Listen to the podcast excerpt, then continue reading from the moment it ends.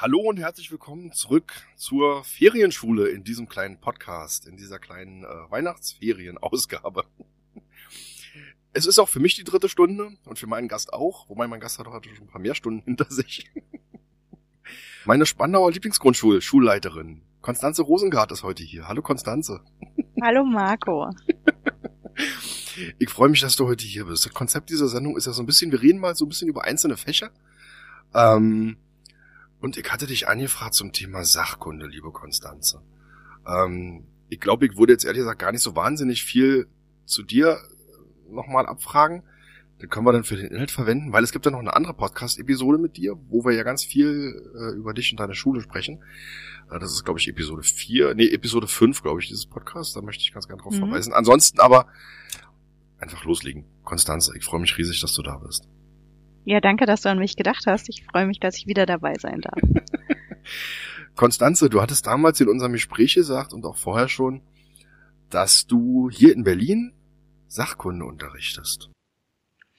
Das ist richtig. Ich habe ja ursprünglich mal Bio studiert und das wurde hier nicht voll anerkannt, als ich nach Berlin gezogen bin und wurde dann hier in den Sachkundeunterricht ähm, gesteckt und habe tatsächlich auch mein äh, zweites Staatsexamen dann in Sachkunde gemacht und habe es auch viele Jahre unterrichtet, also auch Naturwissenschaften ähm, und äh, Sachkundeunterricht und GEWI, also die drei Fächer, die praktisch so von Klasse 1 bis 6 da kombiniert sind.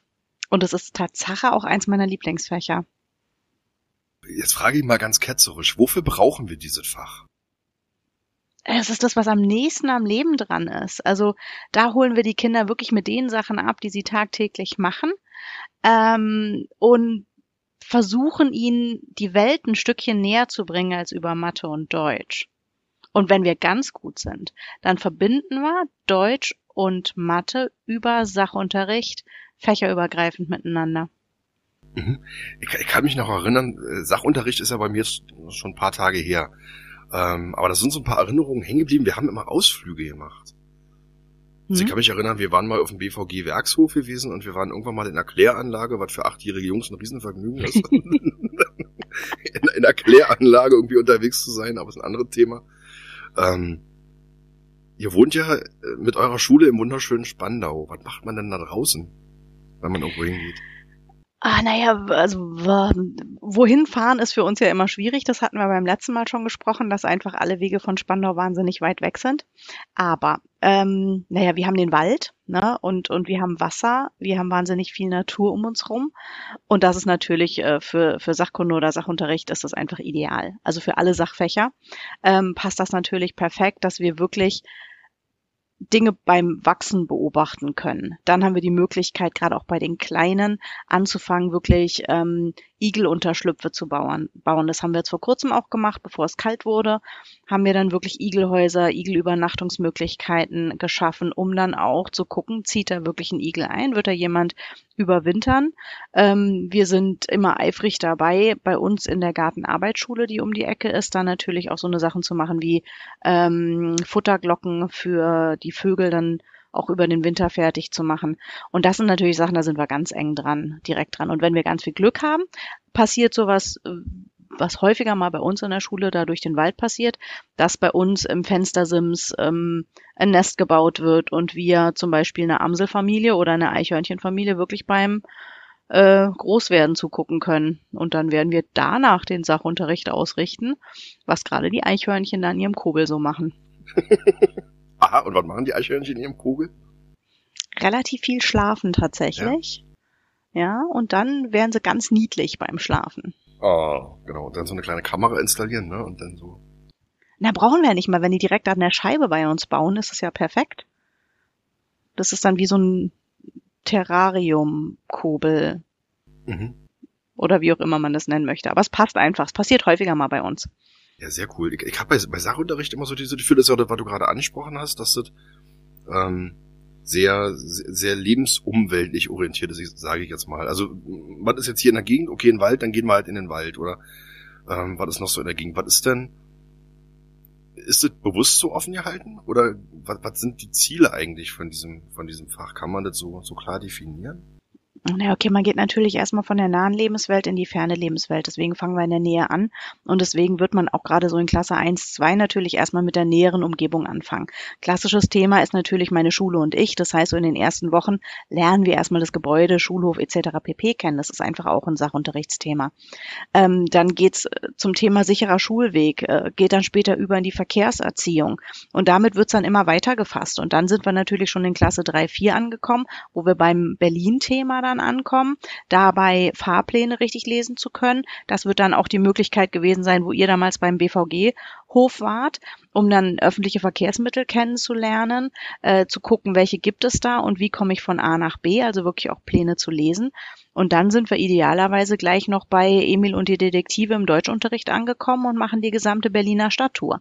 Das ist dann so dieser Strang von, was passiert um mein Klassenzimmer drumherum, bis äh, okay, was ist diese Stadt hier eigentlich? Wie groß ist sie und welche Bedeutung hat sie? Und dann gehen wir natürlich weiter in die Bundesländer, Bundeshauptstädte, Europa und bam, sind wir schon auf der ganzen Weltkugel unterwegs.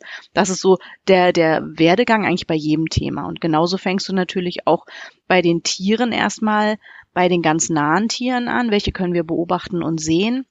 In vielen Schulen, die eher im innenstädtischen Bereich sind, wo es jetzt nicht so wildernd ist wie bei uns, äh, da geht's dann meist mit den Haustieren, Haustieren Tatsache los. Also welche Tiere haben wir zu Hause, äh, wie werden die artgerecht gehalten, Pflege etc.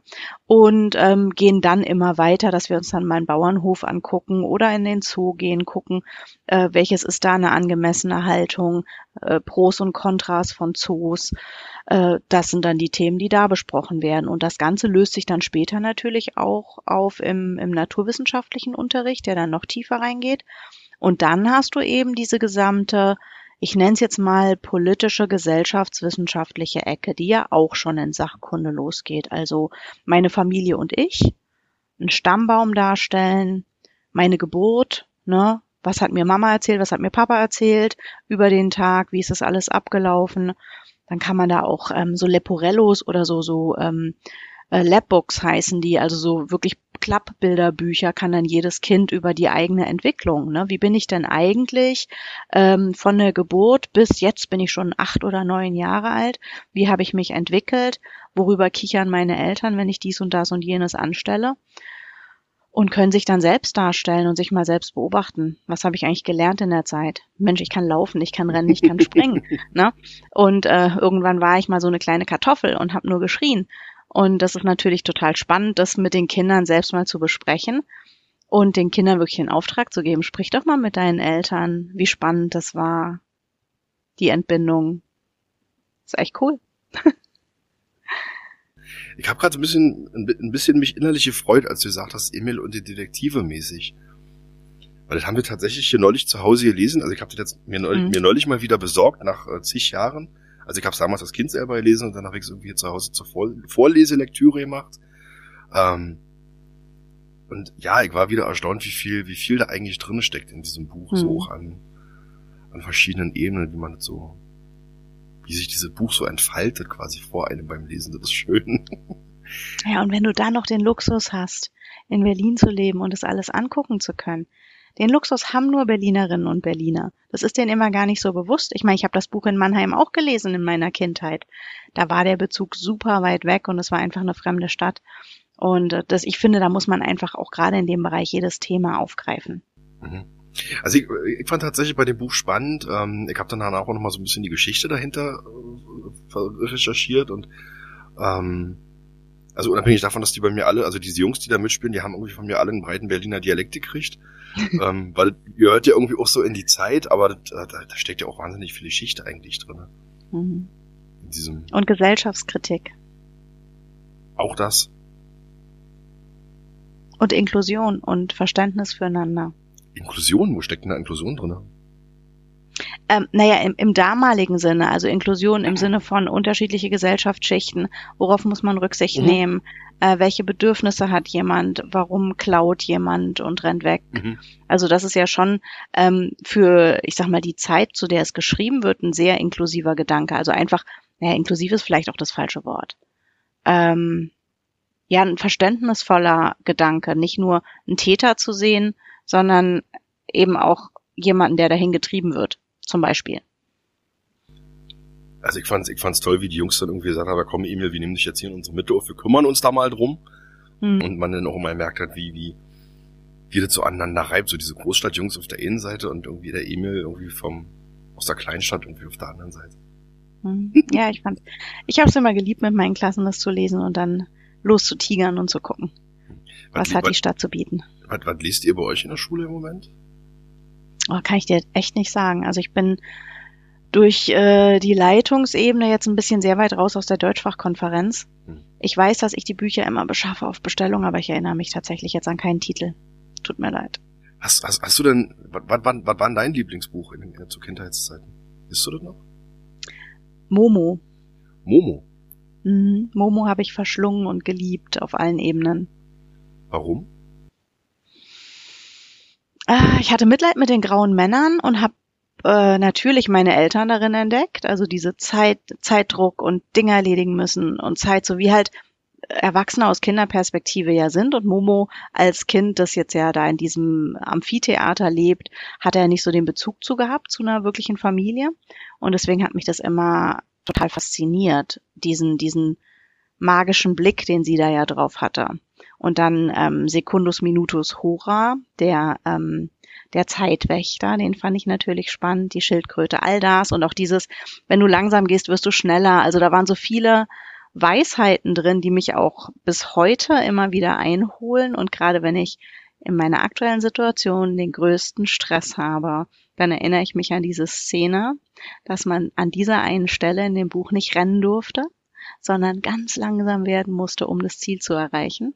Und das wende ich wegen Momo bis heute an. Welche Stelle ist das jetzt im Moment bei dir in der Schule? Wo du langsam Warte, du, du, musst fragen, an welcher Stelle kannst du denn noch rennen? An welcher ähm, Stelle, okay, an welcher Stelle kannst du denn noch rennen? Warte, an keiner, nein, ach Quatsch. Ähm, äh, nee, im Moment ist gerade wirklich äh, extrem viel. Jetzt äh, Dezember ist natürlich immer so eine Krankheitshochzeit und in diesem Jahr besonders, das ist schon enorm. Und ich versuche das dann natürlich auch allen zu vermitteln, dass ich auch nur sagen kann, wir können nur machen, was wir machen können und uns nicht verrückt machen. Und das versuche ich einfach immer wieder zu vermitteln und auch mich selbst dran zu erinnern, dass ich einfach auch nur ein Leben habe und einen Tag nur 24 Stunden und dann kommen wir ganz gut über die Runden. Ich finde es erstaunlich. Also jedes Mal, wenn ich mit dir spreche, habe ich das Gefühl, es ist total entspannt. Also irgendwie hat es immer wahnsinnig viel um die Ohren, aber du, du strahlst immer so eine Gelassenheit aus. Das bewundere ich sehr. Ja, aber was soll ich denn machen? Also ich habe nicht weniger zu tun, wenn ich gestresster wirke. Und das versuche ich anzuwenden. Und manchmal gelingt's und manchmal bin ich einfach auch pumpig. Ich bin einfach auch tierisch gut gelaunt, wenn ich dich sehe, weißt du? oh weia. Ich bin rot. Sieht man beim Podcast nicht, mach dir keine Sorgen. Sieht, sieht man beim Podcast nicht. aber, aber ich sehe es, wie ich hier zwischen meinen Umzugskartons sitze und leicht rot werde. Was ist denn bei euch gerade jetzt, jetzt im Moment Thema, kommen wir mal ganz kurz zurück zum Thema. Ähm, was ist denn ein gutes Einstiegsthema für den Sachunterricht? Ganz zu Beginn. Ganz zu Beginn, naja, meine Schule und ich natürlich, also da geht's mhm. ja eigentlich los. Und ähm, im Moment sind natürlich, ja klar, jetzt äh, zur Zeit ist Weihnachten Thema und durchaus auch die, die Unterscheidung, wer feiert denn welche Feste. Da ist Weihnachten ja im, im Schuljahreskalender so das erste große Fest, das von unserer christlich gedachten Seite auf uns zukommt und es wird dann häufig genutzt, um zu gucken, was feiern andere Kulturen ähm, und dann hat man da so ein gemeinsames Fest. Häufig äh, tatsächlich auch fächerübergreifend dann mit Sach und, äh, mit Lebenskunde und Religion. Und ähm, naja, aktuell wird man natürlich parallel auch wirklich äh, den Winterschlaf wahrscheinlich in manchen Jahrgangsstufen, ne, welche Tiere wie überwintern, ähm, Winterstarre etc. Das alles wird vorkommen. Und dann geht's natürlich im, im Jahreszeitenkalender so ein bisschen weiter mit dem Frühjahr, was ich immer sehr geliebt habe. Ich hatte so eine super tolle ähm, Frühlingswerkstatt. Die hat immer wahnsinnig Spaß gemacht, war sehr auf selbstständiges Arbeiten ausgerichtet, die Frühblüher mit drin. Und ähm, da wurde der Jahreskreis dann nochmal so richtig thematisiert. Dann kommen die ganzen Geburtstage von den Kindern, die man dann damit rein ähm, haut und bastelt. Ähm, na, Jahreszeitenkostüme für die Geburtstagskinder. Das macht dann auch wahnsinnig Spaß, wenn dann die Frühlingskinder alle so ein Frühlings Blumenkranz im Kopf haben und die Winterkinder so ein Schneeflockenkostüm und so. Das macht einfach Spaß, es dann darzustellen, um bei den ganz Kleinen sich zu merken, in welcher Jahreszeit habe ich eigentlich Geburtstag. Und äh, bei den größeren, naja, da war jetzt äh, Fahrradprüfung in, in, in der vierten Klasse. Und was wir jetzt aktuell tatsächlich haben, ist auch der Eiswarenunterricht, der jetzt bei uns wieder losgeht. Dadurch, dass wir so viel Wasser um uns herum haben, Ah, okay. haben wir ähm, eine Kooperation mit der Wasserschutzpolizei. Und die kommen dann bei uns zum Eiswarenunterricht vorbei, um dann eben da auch darauf hinzuweisen, dass selbst wenn die Väter sich aufs Wasser trauen und aufs Eis trauen, das lange noch nicht wirklich sicher sein muss. Weil wir Tatsache auch ähm, in unserer Schulgemeinschaft schon mehrere Kinder hatten, die ins Eis eingebrochen sind ne, und auch jedes Mal wieder rausgezogen wurden. Aber das ist bei uns jetzt ein lokales Phänomen, das durchaus vorkommt. Und jetzt, wo es so kalt wird, muss, muss man wieder drüber reden, wann man drauf darf und wann nicht. Okay. Du hattest vorhin gesagt, das ist ein Thema, was mich da tatsächlich immer mal wieder auch beschäftigt. Ähm, Weihnachten. Also du hattest gerade eben auch schon gesagt, also aus unserer christlich gedachten Sicht. Ähm, jetzt wird ja Weihnachten nicht von allen Religionen gefeiert und ihr seid ja auch eine multireligiöse Schule, nenne ich es jetzt einfach mal. Oder eine Schule mit einer multireligiösen äh, Schülerinnenschaft. Ähm, wie, wie, wie macht ihr das genau? Also du hast gerade gesagt, ihr versucht dem sozusagen in, sozusagen verschiedentlich gerecht zu werden. Ähm, kannst du das irgendwie noch ein bisschen beschreiben? Naja, wir ähm, feiern natürlich prinzipiell alle Feste, die in der Klasse vorkommen. Okay. Bedeutet, ähm, wir feiern, ich erinnere mich immer an äh, wirklich tolle Erlebnisse mit Familien aus, ähm, wo waren die her? Ich glaube aus, aus, aus dem Iran tatsächlich, die dann dieses Neujahrsfest auch gefeiert haben und so einen Neujahrstisch mitgebracht haben. Das ist dann irgendwann im Frühjahr. Ähm, und dass wir wirklich allen Familien oder alle Familien am Anfang des Schuljahres immer dazu einladen, wenn es jetzt ein besonderes Fest in ihrer Kultur gibt, sagen sie eine Woche vor Bescheid und dann bereiten wir das gemeinsam vor und feiern das mit allen Kindern hier und besprechen, was es da zu feiern gibt. Ähm, in dem Rahmen feiern wir natürlich dann auch mit den Kindern Weihnachten, indem wir in jeder Klasse einen Adventskalender haben. Aber wir sprechen zum Beispiel seit Jahren nicht mehr äh, von einem Weihnachtsbazar oder einem Weihnachtssingen, was wir früher hatten, sondern wir haben jetzt ein Winterkonzert an der Schule und ein Winterbasteln ähm, und solche Events und versuchen wirklich aus unseren Schuljahres-Höhepunkten, die einfach nach dem christlichen Kalender irgendwie gerichtet sind, weil auch die Ferien so heißen, ne, sind nun mal Osterferien und Pfingstfeiertage ähm, und, und da versuchen wir äh, das äh, schon auch mit einzubinden, aber dadurch auch zu rechtfertigen, dass wir natürlich allen anderen Religionen und Kulturen den gleichen Raum geben. Und das funktioniert sehr gut, seit wir seit einigen Jahren gibt es ja auch die Regelung in Berlin, dass andere äh, Religionen zu bestimmten Tagen wirklich auch schulfrei haben. Mhm. Ähm, also wir bekommen jedes Jahr so einen Kalender, an welchen Tagen muslimische Kinder, jüdische Kinder, ähm, Kinder anderen Glaubens wirklich einen, einen schulfreien Tag haben. Auch katholische Kinder, die hier ja nochmal mehr Feiertage dann schulfrei haben als äh, evangelische Mhm. Kinder. Ja. Ähm, weiß nicht, frohen Leichnam oder so haben sie meist frei. Da Erinnere wird der Berliner genau. immer neidisch, ne? Doch, definitiv. Ich komme ja auch noch aus so einem Bundesland, das viel mehr katholische Feiertage hat und bin so blöd und ziehe nach Berlin, wo ich kaum noch Feiertage habe. Wenigstens haben wir jetzt den Frauentag. Yes, da bin ich stolz drauf. Na, also ich finde es halt auch super. super, weil es eben kein religiöser Feiertag ist. Ne?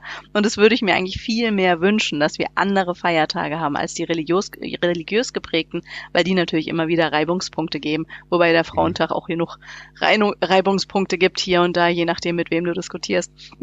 Aber abgesehen davon ähm, versuchen wir einfach alle zu integrieren und jedem die Möglichkeit zu geben. Es ist trotzdem nicht so, dass es passiert. Mhm. Aber was mich so, was mich so super gefreut hat, war gestern zum Beispiel. Gestern war der 12. Dezember vor unserer Aufzeichnung.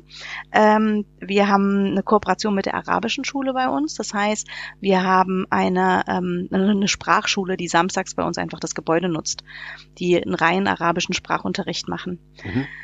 Und ähm, da kam der Leiter dieser arabischen Schule gestern und hat mir einen wunderschön geschmückten Teller mit Engel und äh, Weihnachtsbaum und Glitzerschnitter und alles vorbeigebracht und ganz viel, also so, so einen klassischen bunten Teller, ne, wie wir ihn Mhm. früher Heiligabend immer bekommen haben.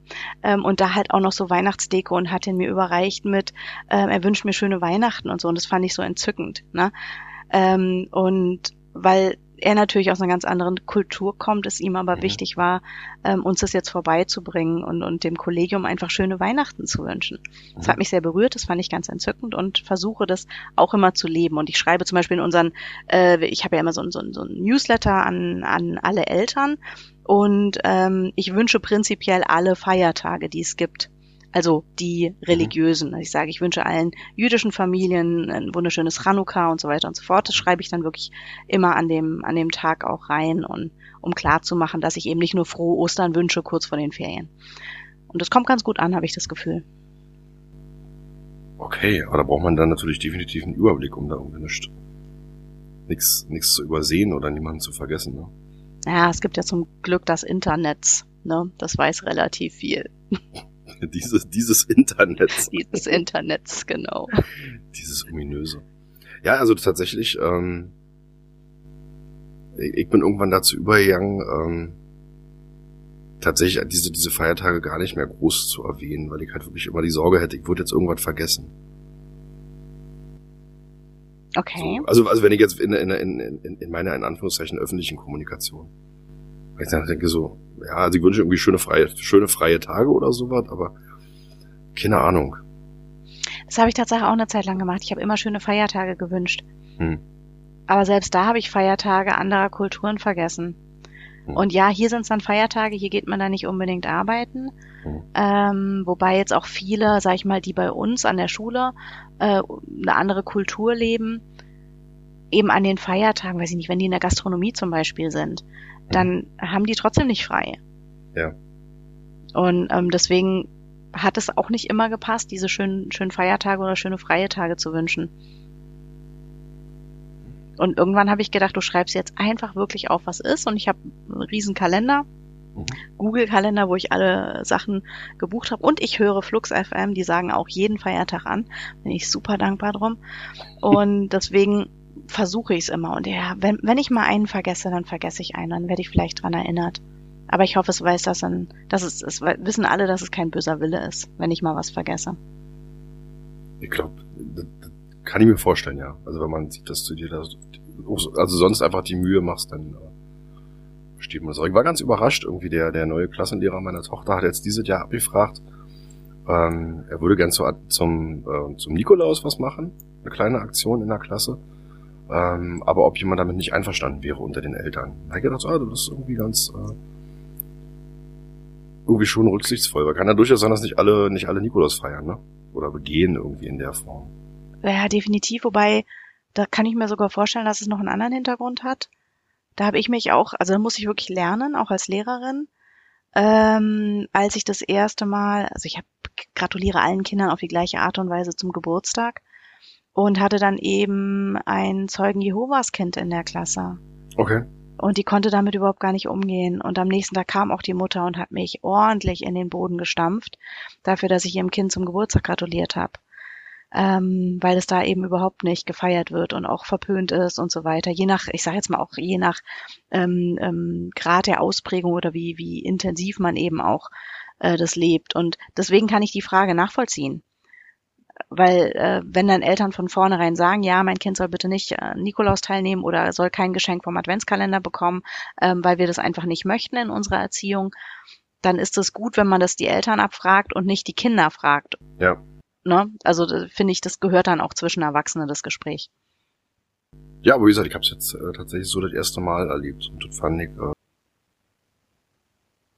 das ist cool. War, war bemerkenswert. Also war ich positiv irgendwie überrascht. Also wir haben jetzt kein Problem damit, so dass unsere Tochter jetzt da ähm, zum Nikolaus verkleidet bekommen hat, aber fand ich irgendwie rücksichtsvoll. So. Ja, das stimmt, definitiv. Darf ich dich fragen, wie du Weihnachten begehst? Mm, ich komme aus einer äh, sehr, sehr, sehr, sehr christlichen Familie und bin die einzige Atheistin da drin. Und deswegen feiere ich äh, mit, mit meiner Familie traditionell. Mhm. Also naja, dadurch, dass wir, ähm, mein Mann und ich hier gemeinsam in Berlin leben, seine Familie hier ist, meine Familie eben da in, in Süddeutschland äh, lebt, feiern wir nur jedes zweite Jahr jeweils mit unserer Familie. Also ein Jahr wir ja. zu mir und ein Jahr bleiben wir hier in Berlin. Ähm, und auch das ist schon sehr unterschiedlich. Also die Familie meines Mannes feiert auch komplett anders als meine Familie. Äh, meine Familie eben mit, äh, wirklich mit Kirche gehen und äh, Weihnachtsgeschichte vorlesen unterm Baum allem, was so dazugehört. Und ähm, inzwischen akzeptieren sie, dass ich, dass ich nicht mitkomme in die Kirche, sondern dass ich in der Zeit wirklich gerne das Essen zu Hause vorbereite und, und für alle da bin. Das ist gut. Und hier in der Familie meines Mannes ist es ähm, so, dass wir einfach auch zusammensitzen, klassisch Kartoffelsalat, Würstchen, für mich dann die Veggie-Wurst. Und ähm, ja, aber relativ klassisch tatsächlich. Aber es ist auch schön. Es erinnert an, an die Kindheit und es sind schöne Erinnerungen. Ähm, wir, wir springen gerade so ein bisschen zwischen den Themen, merke ich. Ähm, du hast, vielleicht, vielleicht wir darin, du hast gerade den Begriff Veggie-Wurst reingeworfen. ähm, welche Rolle spielt das Thema Klima und Umwelt gerade im, im Sachkundeunterricht? Hatte eine größere Rolle als vor 10, 15 Jahren vielleicht? Ah ja, ich kann ja immer nur für meine Schule sprechen, bei uns definitiv.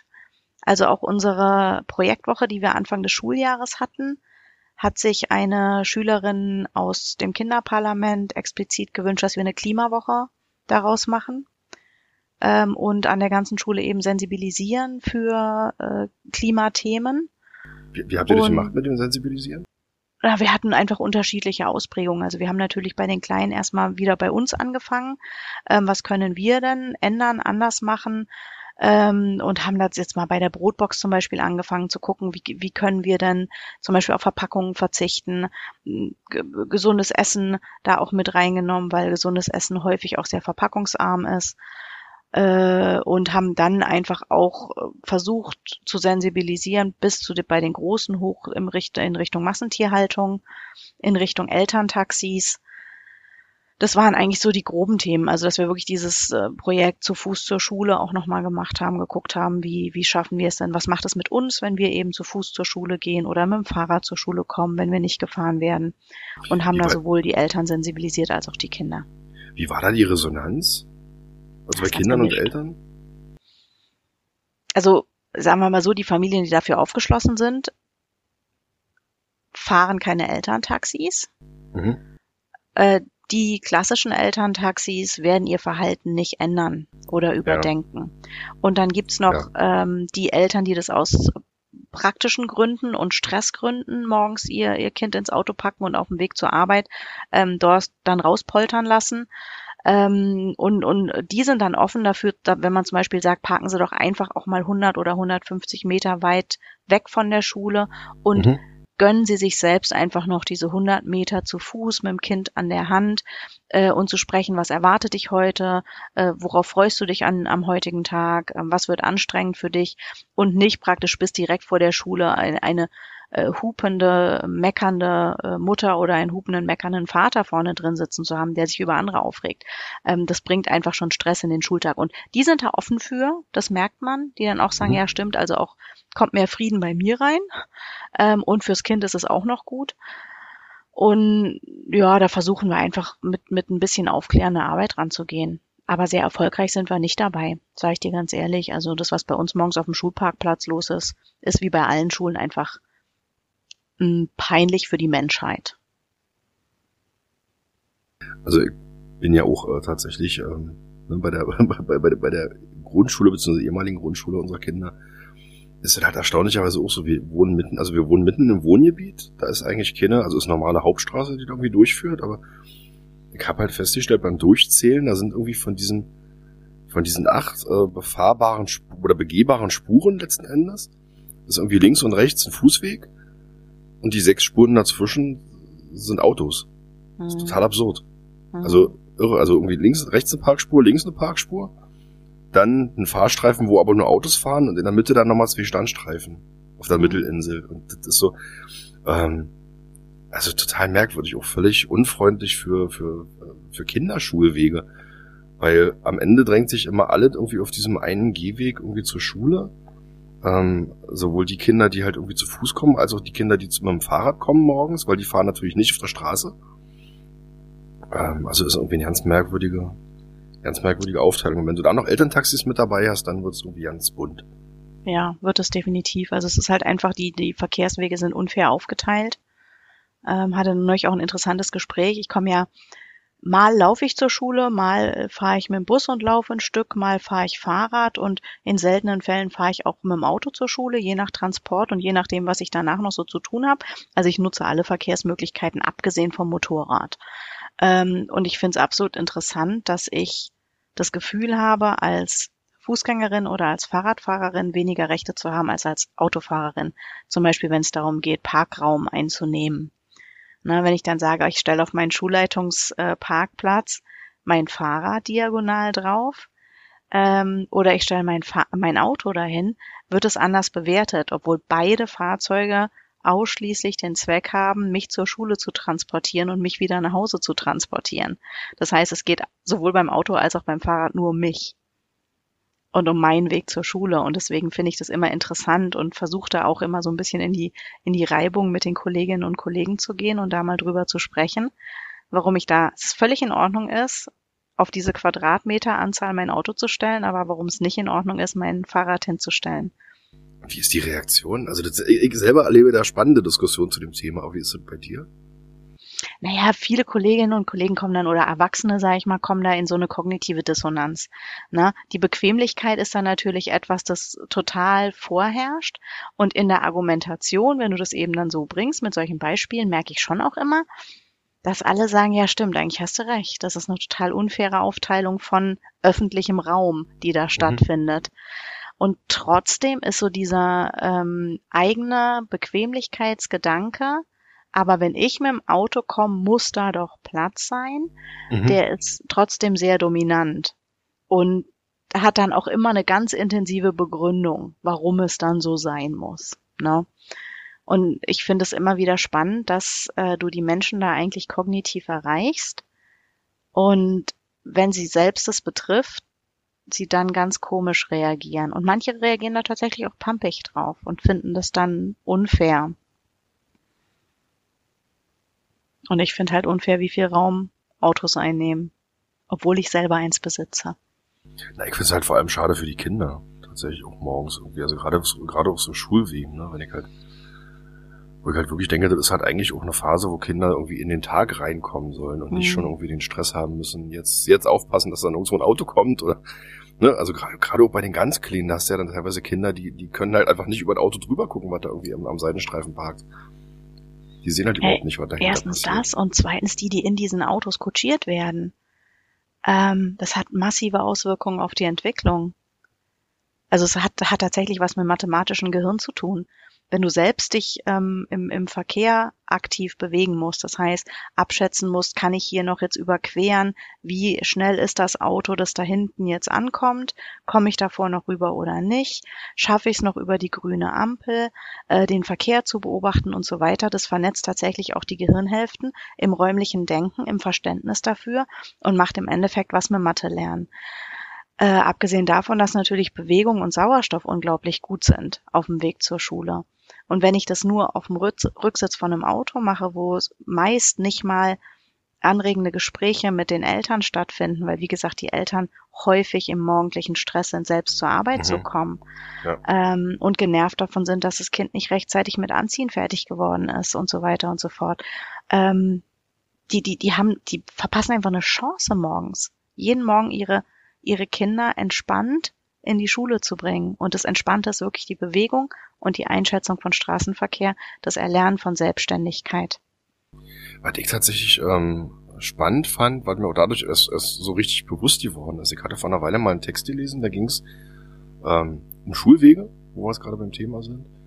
Und da wurde festgestellt, dass Schulwege, also der, der, der Zeit, die Zeit auf dem Schulweg für viele Kinder tatsächlich die einzige Zeit des Tages ist, wo sie nicht irgendwie Erwachsene um sich rum haben, die gucken, was die Kinder machen. Ja. Das ist ja dieses Selbstständigwerden. Ja, ja, genau, aber das ist halt so, ist ja nicht nur diese, okay, ich finde mich jetzt irgendwie hier selber zurecht, sondern das ist ja auch eine Zeit des, des, des einsamen Spielens, nenne ich es jetzt vielleicht mal, oder des, des reinen Unterwegsseins mit Kindern. Ja, das ist so. natürlich auch ein soziales Lernen. Also das ist wirklich ja, ja, Lernen genau. in der sozialen Gruppe ähm, nennen wir das. Ich meine, wir haben tausend Konflikte immer auf dem Schulweg bei uns an der Schule, weil der sehr weit ist, der Weg bis zur bis zum nächsten Bus, ist fast ein Kilometer von uns aus. Ähm, und da laufen immer die gleichen Kinder und ja, da ist keine Aufsichtsperson. Ne? Weder die Eltern noch wir als Kolleginnen und Kollegen. Und ähm, da lernen Kinder, Kinder Konflikte lösen, miteinander klarkommen, andere zu ignorieren, was zu überhören oder doch hinzuhören, sich provozieren zu lassen. Also sprich, ja, lernen in der sozialen Gruppe. Und das finde ich super wichtig. Weil wenn immer die Erwachsenen da reinspringen und Probleme klären für ihre Kinder, hilft es den Kindern wiederum nicht. Nee, also wie gesagt, ich fand das, ich fand das sehr bemerkenswert. Da habe ich dann auch mal, für mich so rekapituliert, wie ist das denn? Und dann gedacht, ja, tatsächlich ist es so. Die Kinder sind irgendwie, in der Schule haben sie permanent Erwachsene um sich rum, zu Hause irgendwie auch denn, sofern man selber von der Arbeit wieder da ist. Ähm, aber, ja, ist komisch. Eine merkwürdige Einsicht. War das schon immer so? Also ich würde jetzt ja nicht in so ein, in so ein äh, früher war alle besser verfallen, aber. Ja, ich denke schon, dass es schon immer so war, dass der Schulweg ein ganz wichtiger Teil war. Also gerade wenn ich überlege, wie viel Schabernack ich auf meinen Schulwegen getrieben habe, ähm, ja, habe ich mich da definitiv auch unbeobachtet gefühlt und es hat aber auch viel zu meiner Entwicklung beigetragen. Ich glaube allerdings, dass so dieses Spielen am Nachmittag, sich mit Freunden treffen und so weiter, das war auch wesentlich unbeobachteter.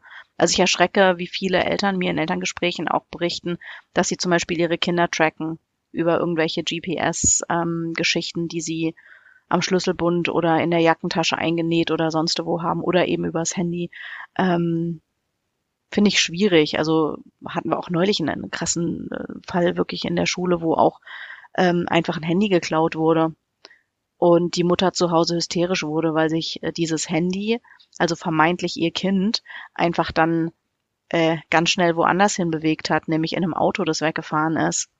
Und sie dann schon äh, Polizei und alles gerufen hat. Dabei war ihr Kind gerade schon vor der Wohnungstür, hat geklingelt und hat nicht gemerkt, dass das Handy geklaut wurde.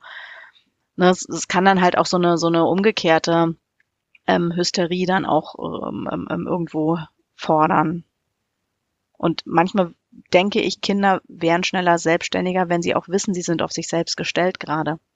Wie Emil zum Beispiel. Aber woran liegt denn das? Also, dass, dass, ähm, dass, dass, dass Eltern so ängstlich sind. Also ist das häufiger geworden oder haben wir einfach nur andere Möglichkeiten um das? Also wo man früher sagte, man hat irgendwie ängstliche Eltern, aber gab halt keine Möglichkeit zum Tracking. Hat man so heute oder hat es zugenommen?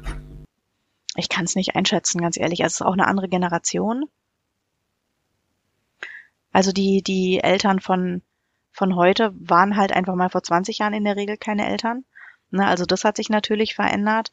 Und ähm, ich habe ja immer das Gefühl, dass die eine Generation sich immer genau anders verhält als die andere Generation. Also das, was die Eltern uns vorgelebt haben, wollen wir ja meist bei unseren eigenen Kindern ein bisschen anders machen, habe ich das Gefühl. Ich weiß nicht, ob so ist, aber kommt mir häufig so vor. Also und ähm, ich weiß nicht. Also auf der einen Seite hat sich natürlich die Technik angepasst und, und man hat die Möglichkeit zu überwachen. Ich weiß nicht, ob meine Mutter mich auch getrackt hätte, wenn sie die Möglichkeit dazu gehabt hätte. Ich bin mir sogar fast sicher ähm, aber nicht aus, in dem Fall gar nicht unbedingt aus Ängstlichkeit und ich glaube auch nicht, dass es bei allen Eltern heute so ist, sondern einfach aus, aus einem Sicherheitsgefühl heraus auch. Na, wobei Sicherheit doch so ein bisschen aus Ängstlichkeit resultiert. Das war jetzt Quatsch, was ich gerade erzähle. Aber du weißt, was ich meine. Also manchmal ist es gar nicht so dieses, ich habe Angst, dass was passiert, sondern ich fühle mich einfach wohler, wenn ich weiß, wo mein Kind ist. Das finde ich einen anderen Ansatz. Hey, ja, da kann ich, da kann ich irgendwie nachvollziehen. Ich glaube, dass auch zwischen manchen Eltern und manchen Kindern die Vertrauensebene nicht so ganz stimmt. Gerade jetzt sage ich mal bei den schwierigen Kindern, die eben auch bei uns in der Schule durchaus auffällig sind, ähm, die auch nicht unbedingt abgeneigt sind, nicht immer die Wahrheit zu sagen und so weiter und so fort, weißt du? Also will es nicht sagen, so die üblichen Verdächtigen, aber es gibt halt Kinder, die zu ihren Eltern nicht ehrlich sind und dann kommt vielleicht das Tracken ins Spiel. Was muss man Kindern heute mitgeben, Konstanze? Als Grundschule? Ähm, ich überlege gerade, wie der Begriff richtig heißt. Selbstwirksamkeit. Kinder müssen, finde ich, heutzutage lernen, dass all ihre Handlungen eine Auswirkung haben. Auf sich, auf andere, auf die Umwelt. Und wenn sie merken, wie intensiv ihre Selbstwirksamkeit ist, können sie das im positiven Sinn ausleben. Okay, und an dieser Stelle, ich glaube, das passt ganz gut, würde ich auf Episode 5 dieses Podcasts nochmal kurz verweisen. Weil da hatten wir, da hatten wir den Punkt so ähnlich schon mal tatsächlich angesprochen und noch ein bisschen vertieft. Und ich finde tatsächlich, auch wenn, auch wenn wir jetzt von der Sachkunde sehr weit weggekommen sind, aber wir sind jetzt tatsächlich am Ende dieser kleinen Episode. Klingelt schon wieder, ja? Die Dreiviertelstunde ist um. also üblicherweise beendet ja die Lehrerin die Stunde. Aber es klingelt gleich. Aber du darfst die Stunde beenden. Möchtest du noch was loswerden? Sehr gerne, lieber Markus, war mir eine Ehre, mit dir über Sachunterricht, diverse ähm, Feste äh, und Ängstlichkeit bei Eltern zu sprechen. Man kommt immer vom Höckchen zum Stöckchen und ähm, ich hoffe, dass du mm, in dieser Stunde gelernt hast, wie selbstwirksam du im Bildungsbereich bist. Oha, da muss ich doch mal drüber nachdenken, aber vielen Dank. Gerne. Ja, jetzt steht nämlich meine Frau auch hinter mir, jetzt muss ich das Kind abholen. Wirksam sein und das Kind abholen vom Sport. So, an der Stelle schneiden wir. Ja, vielen, vielen Dank. vielen Dank, liebe Konstanze. Ähm, da muss Sehr ich mal gerne. drüber nachdenken. Ähm, und dann wünsche ich dir erstmal ein schönes restliches Jahr, was ja nicht mehr so lange dauern wird. Ähm, eine gute restliche Schulzeit erstmal noch. Sind jetzt noch äh, anderthalb Wochen, ne? Ja, knapp. Bis zum, ja. Bis zu den Ferien.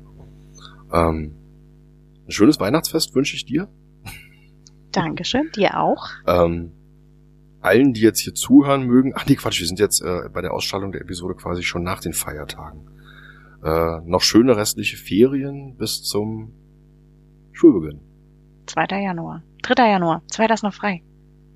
Ja, und, und in anderen Bundesländern sind sie ist sogar noch eine Woche länger. Mhm. Oh. da sind wir wieder bei Berlin und andere Bundesländer. Wie auch immer. Vielen Dank und ähm, bis zum nächsten Mal. Dies war jetzt die letzte Episode dieser kleinen Ferienreihe. Danke fürs Zuhören und bis in Kürze wieder in der eigentlichen Sendung. So, und jetzt darf die Lehrerin die Stunde beenden. Tschüss und einen schönen Stuhl Schulstart. Stuhlstart. da sind wir wieder am Anfang bei den Klärwerken. Alles klar, sehr schön.